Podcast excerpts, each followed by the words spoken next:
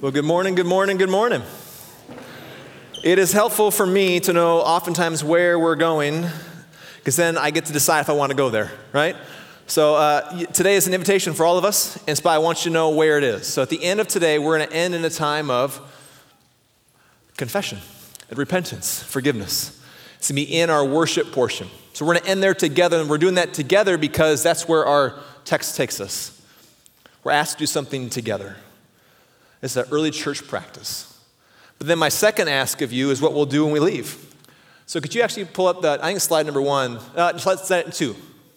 Yep, nope, one. Other one. Sorry, sorry, Jim. Yeah, that one. Um, so what I want you to do this week, what I want us to do, is to recognize a time when we were proud. And in our pride, selfishly chose to hurt someone. I want you to recognize it. I want you to name it. I want you to ask for forgiveness.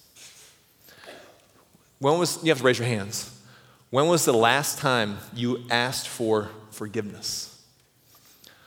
You know, we have, I have some young leaders who are going to help me later today, and we're talking about this, and we oftentimes say sorry to people, but later after I say sorry, I complain about that person to someone else, leading us to believe that we probably never actually forgave them in the first place. So we had a men's event this week down the hall. It was called Show Me the Father. And uh, it concluded, we're, going to do it again. So we've all, we all have fathers. And what we found is that our relationship with our earthly fathers is impacting our relationship with our heavenly father. So we're going to show that video again, that movie again, and you'll be invited. But it concludes around uh, blessing and how, f- how few of us actually re- have received words of blessing from our earthly parents. And words of blessing are words of life. Words that see what is good in you and pull it out of you. Words that say, This is who I think you could become. This is what I see in you. This is how I feel about you. Very few people, I sat in a room full of men who were, many of us were in tears, who have not received words of blessing, which got me thinking. If I don't hear words of blessing, how often have had modeled to me words of forgiveness?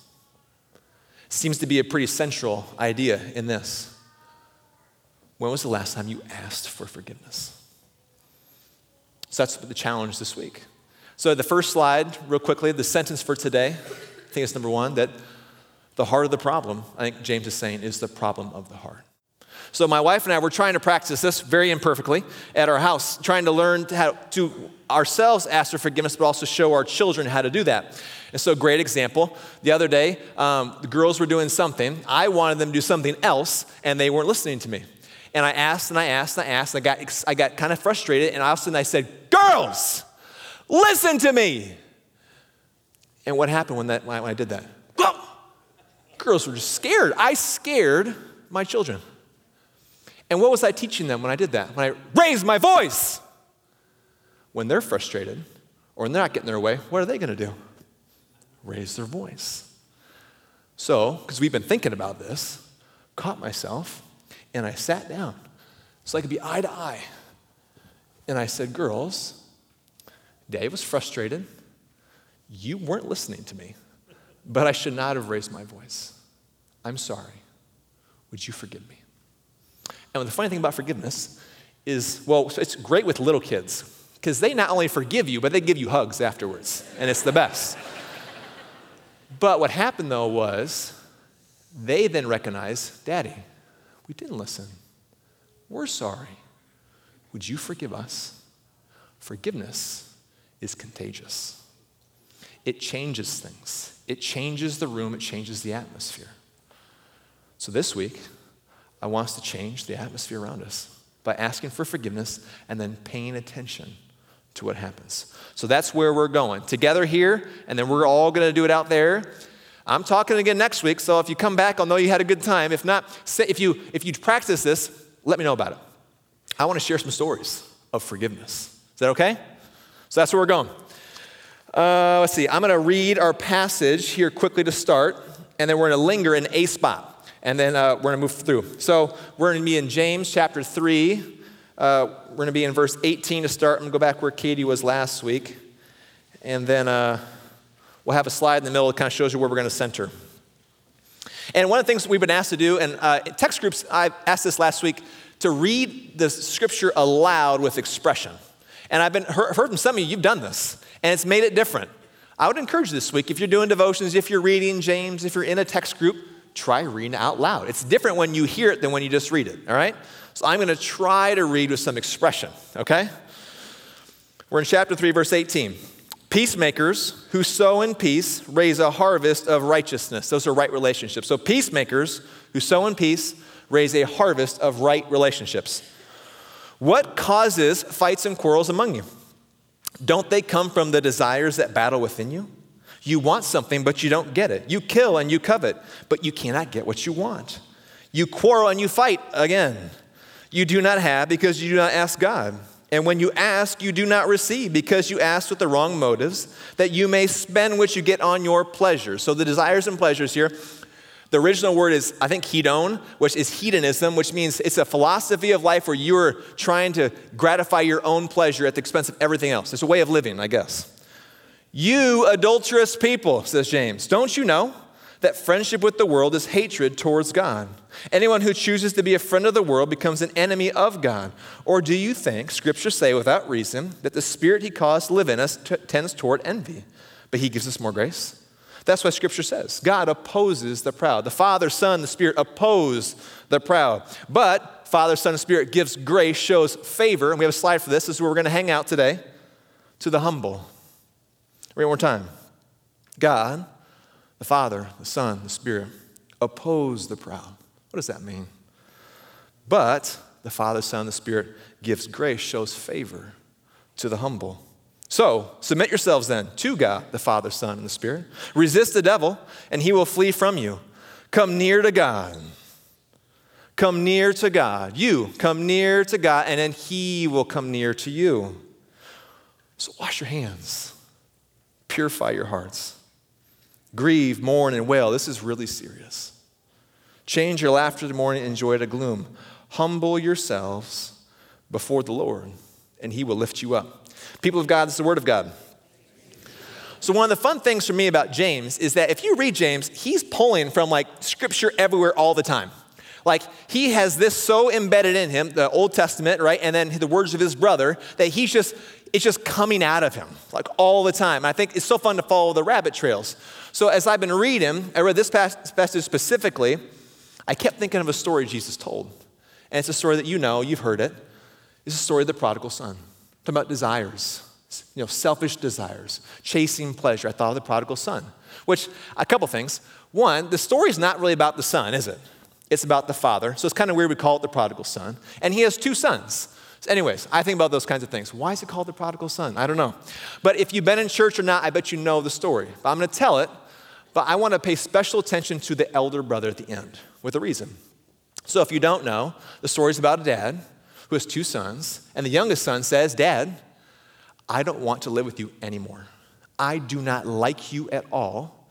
I dislike you so much, I want to leave, and I actually kind of want you to die so I can have my inheritance. I want it now. I also think he didn't like his older brother. Anyways, can you imagine that situation? Sometimes you read stuff and you don't really think about it. Can you imagine someone you've known your whole life? who you've shared relationship with, you shared the highs and the lows we were just talking about, and all of a sudden, they say, I so dislike you, I want nothing to do with you. And then ask for stuff on top. What would your response be? I'd be mad. I'd be sad. I would say, No way. Just go. Be gone. What does the father do? Knowing where his son would go, he does it. He gives him half of his stuff.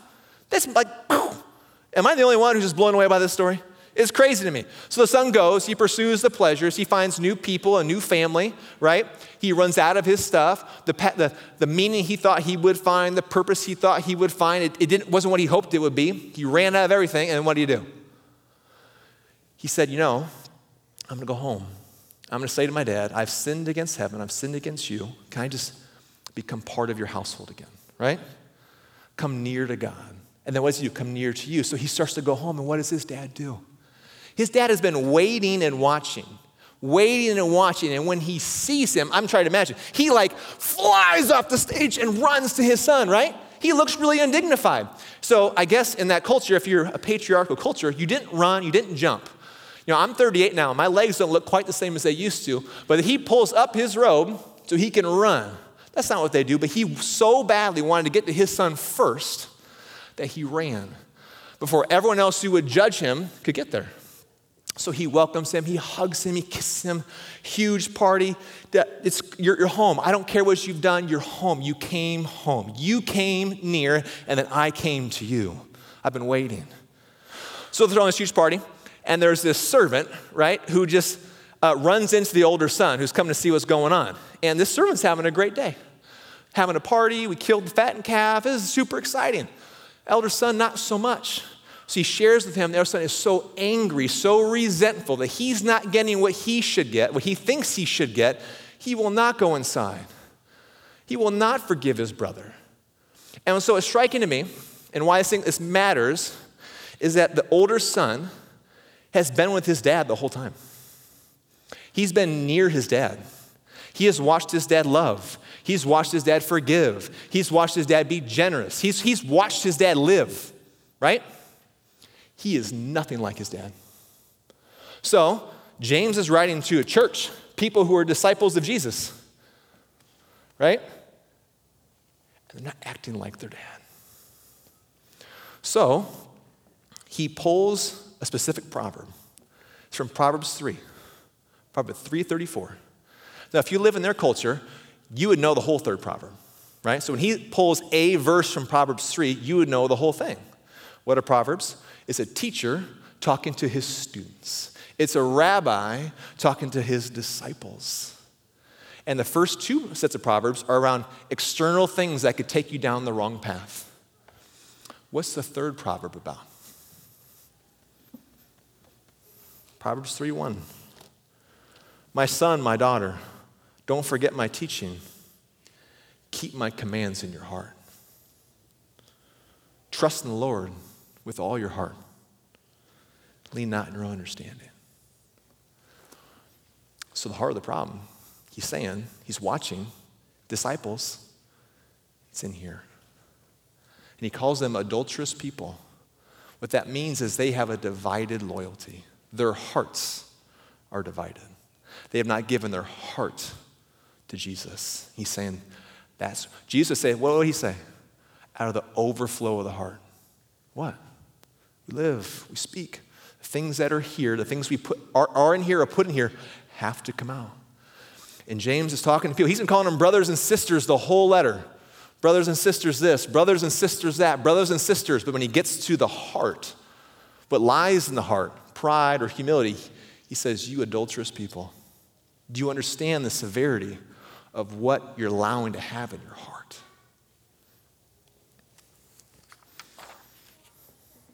It's the heart of the problem. It's the problem of the heart. And you know, I'm just going to acknowledge. So in the fall, we're going to hopefully study the Sermon on the Mount. Have you read the Sermon on the Mount? Have you read what Jesus, how he's asking us to live? It's hard. It is crazy. I mean, I pull on, let's see here. in here somewhere. I mean, listen to some of this stuff. Let's see here. Uh, let's see. Talk about murder. Don't murder. But I tell you that who, anyone who is angry with his brother, who is angry with his brother, will be subject to judgment. You're in danger of the fires of hell. If you are angry, so I mean, that's the bar for who we're going to become is like way up here. It's really challenging. It will require a whole heart. Not a half a heart, not a quarter of a heart, three quarters. You're gonna need your whole heart if you're gonna live like Jesus. And guess what? If you do, man, you're gonna be the best. Who's not gonna wanna be with you? Love, forgiveness, grace, compassion. There's a party, they're gonna ask, are they coming? If they're coming, I'm coming. That sounds great. It's two in the morning, I'm in a bad spot, I'm calling them. I know they'll answer my phone call. I'm gonna, I, I don't know what to do. I'll ask them, they'll have wisdom, they'll be wise. You become the kind of person people just want to be with. Because, why? You've got a heart like Jesus, and he was the best. So, the heart of the passage is this idea, this proverb God opposes the proud. Father, Son, the Spirit oppose the proud. But they give grace to show favor to the humble. So, I've said this here many times. I'm fascinated by humility. Pride versus humility, right? Pride's the root of all evil, my opinion. Humility is the root of all that is good. At the very beginning, what did Adam and Eve do? The devil said, I think God's holding out on you. I think there's a better way. You should, you should do your own thing. You should be like God. And they said, We should be like God. We should get to choose what we do. I was talking to somebody once, and they said, Why do you Christians, and we don't like that word here anymore, we'll go with disciples. So, why do you Christians always think that God's going to choose the worst thing? Like, why do you have to choose the hardest thing to do? Why can't you do what you want to do? At the time, I said, That's a good question. I'll think about it. But now I'm thinking about it, I think, That is a really proud question. Most of the things I've wanted to do in life have not been good ideas. The where, places where He has led me, that has been an awesome idea, but I probably wouldn't have picked it right away. But He leads you down these paths. What a proud question. Why does God make me do things I don't want to do? Because He knows what, who you are. Right? Psalm 139, He knits you together in your mother's womb. He knows you better than you know yourself. What a proud question. wrestling with that. So I've been trying to think of a better analogy for humility. And I don't know if I have one or not, but I'm going to give it a shot. I used to play high school football. Thinking about, so humility is not thinking what, less of yourself, it's thinking less about yourself. So it's choosing the better of others over yourself, not diminishing yourself, but just choosing them because you know who you are. I'm kind of a broken, selfish person who needed Jesus. He came and He saved me. He forgave me, and I'm becoming like Him, but I kind of know where I was. So I can just, Tim Keller says he assumes people are just probably better than him, which I think is kind of funny. But thinking of a good analogy for humility. So I used to play football. I loved playing football. Friday night lights over there were the best. I played in a lot of games, so that's about as good as it gets. And we would play a team, I was defensive end, who would run like an option or a veer. I had a responsibility. I, a quarterback. That's it. So I was usually unblocked. I'd come around the end, and the temptation would be here's the quarterback, here goes the fullback, there goes the running back. The temptation is not to stick with your assignment. The temptation is to chase the fullback or to chase the running back. And if you do either, sometimes the quarterback is gone. So if I, as a defensive end, start choosing to not do my assignment, what happens? All those around me begin to not trust me. Seems like in this, talking about forgiveness, it's kind of a key assignment. We be people who could forgive because we're forgiven.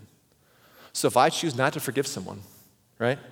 If I, if I speak words in anger and I'm not going to seek forgiveness, what happens? That person doesn't trust me anymore. Then what happens? See, fights and quarrels, uh, desiring things I don't need, slander, judging people. I mean, it seems to me at the root is having the humility to ask for forgiveness. But it means you have to get rid of your pride because it's hard to say I was wrong, right? Am I the only one who has a hard doing that? Imagine in our world today if we did more of not blaming, shift blaming, like shift blaming, and just more saying, you know what? I had a hand in that, and that was my fault. I'm sorry. Would you forgive me? What would happen in that meeting or in that room or in that place? It'd be way different. So, I have two questions for you. I was going to have you talk about it, but I don't think I have enough time. But I want you to ask two questions. So, God opposes the proud, shows favor to the humble. What do you think? What, what comes to mind when I say God opposes that? And then what comes to your mind when I say God shows favor? You got it in your mind? Oppose, favor. All right, watch the video. Thanks to help us out. If you tried to describe what God is like, it could be difficult or daunting. But when the people who wrote the Bible pondered the mystery of God, they consistently describe God's character in this way compassionate and gracious, slow to anger, overflowing with loyal love and faithfulness. We're going to look at the second key word in this statement gracious. The Hebrew word is chanun, which is related to the Hebrew noun chen. This word, chen, is often translated as grace or favor, and if you study how this word is used throughout the Bible, you find a fascinating story. One meaning of chen is delightful or favorable. In the Psalms, a skilled poet is said to have lips of chen, that is, he can craft beautiful words that bring delight. Or a dazzling piece of jewelry is an ornament of chen. It attracts attention and favor. This is why chen is often the word used to describe a gift given with delight or favor. In these cases, chen could be translated as grace. Like in the story of Esther, who approaches the king of Persia to ask that she and her people be spared from death. She calls this a request for chen. And because the king delights in Esther, he favors her and grants her wish. So, giving a gift of favor is chen because it's motivated by delight. And the most extreme kind of chen is showing favor to someone who should get what they deserve, not a generous gift. Like Jacob, who cheated his brother Esau, ran away, and then after 20 years wants to come back and make things right. So he comes to Esau asking, May I find chen in your eyes? Jacob isn't asking for what is fair, but for favor. And surprisingly, that's what Esau gives him. He chooses to delight in his brother Jacob and show him grace that he doesn't deserve.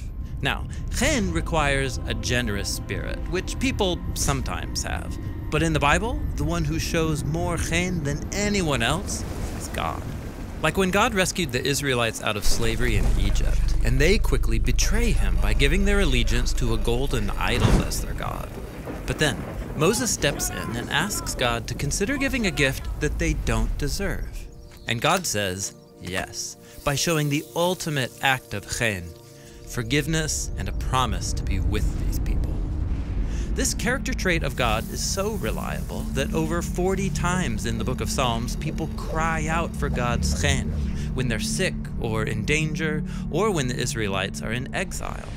And the biblical prophets like Isaiah looked back to God's chen in the past and boldly declared that God will one day show chen to his people by delivering them and all creation from death and ruin.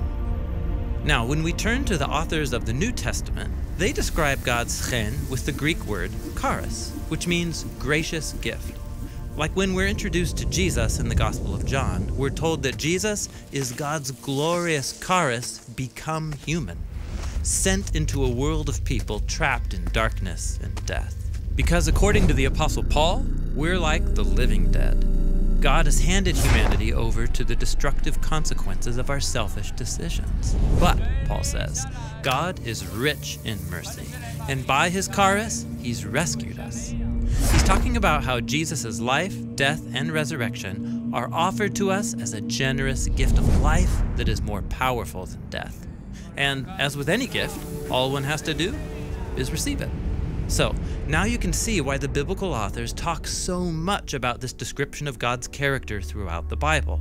When people are willing to own their failures and ask God for chen, he has a consistent and generous response. God gives the gift of himself, his life, and his love. And this is what it means that God is gracious.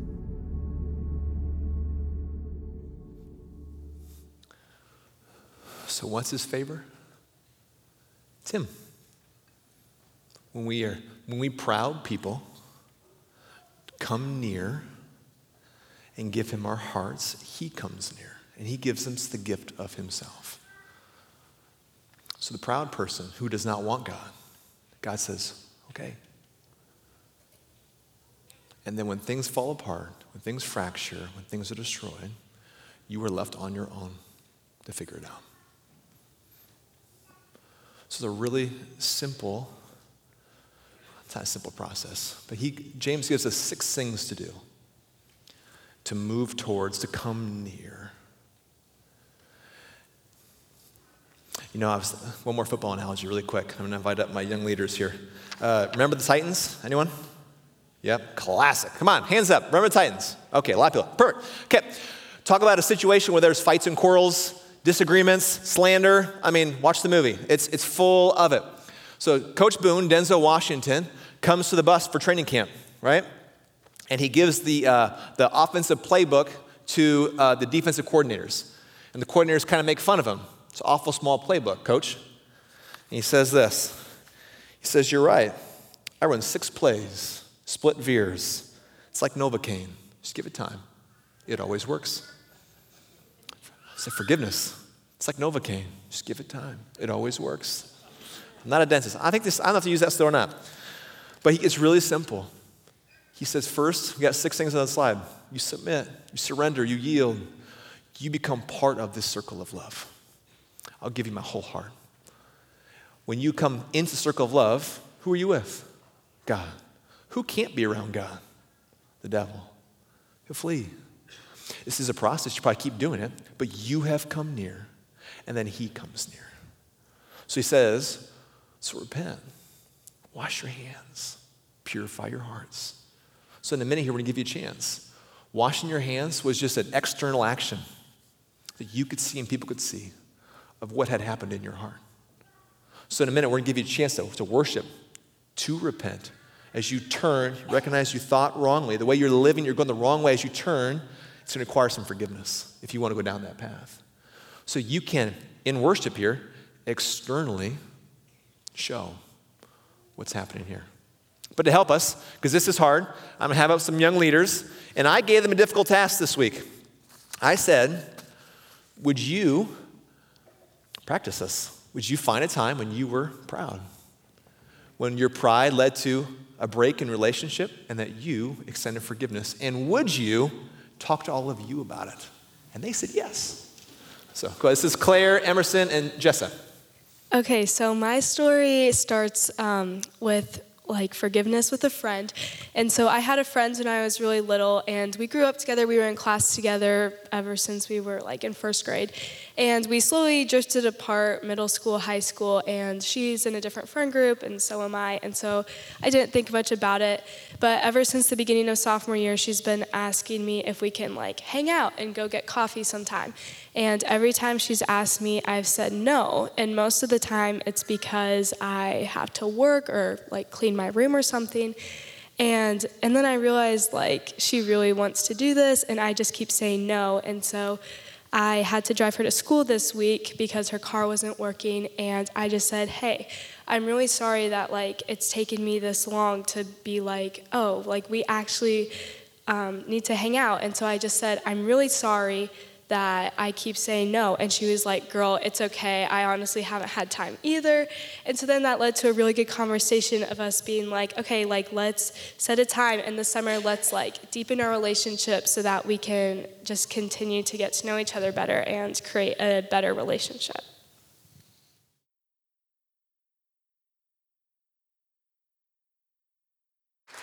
Um, I forgave, or I, asked for forgiveness from a friend, and we had been really close um, up till about the beginning of this year, and then we kind of drifted apart and kind of have our, I don't know, just have drifted apart.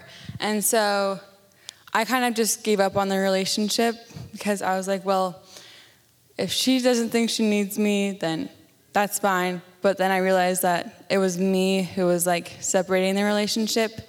So I asked for forgiveness and I was like, I'm sorry that I thought that you had to have me to have friends and that I was the only friend you could have. And so that was a very humbling moment just to realize that like I'm a very prideful person and I need to be able to like let people have their own relationships and I'm not the only person that they can have as a friend. And that um, then led her to be like, you know, I'm sorry too for not trying to strengthen our relationship. So it was both humbling and relieving to have that moment.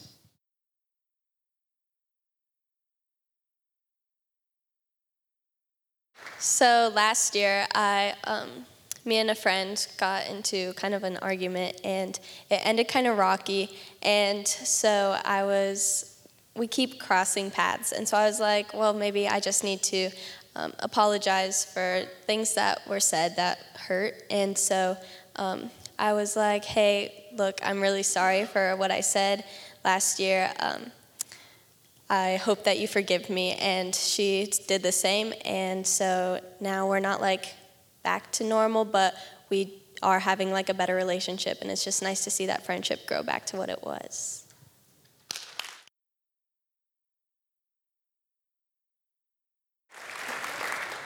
Invite the band up. It's pretty brave, right? You feel like you should ask forgiveness this week? So, back we started, I think it might come from the Sermon on the Mount, but peacemakers who sow in peace raise a harvest of right relationships. So, God removes himself when we oppose, when we're proud. If we humble ourselves and we come near to him, he comes near to us and he repairs what is broken. So as we move into worship, we're going to give you opportunity as we sing and as you worship to, to confess together here, to repent, to turn, to name what has kept us from Him. That's what evil wants. It wants to isolate and move us away from God. Then, as we leave, we're going to practice, right? I'll be here. I'll push him. All right, sorry.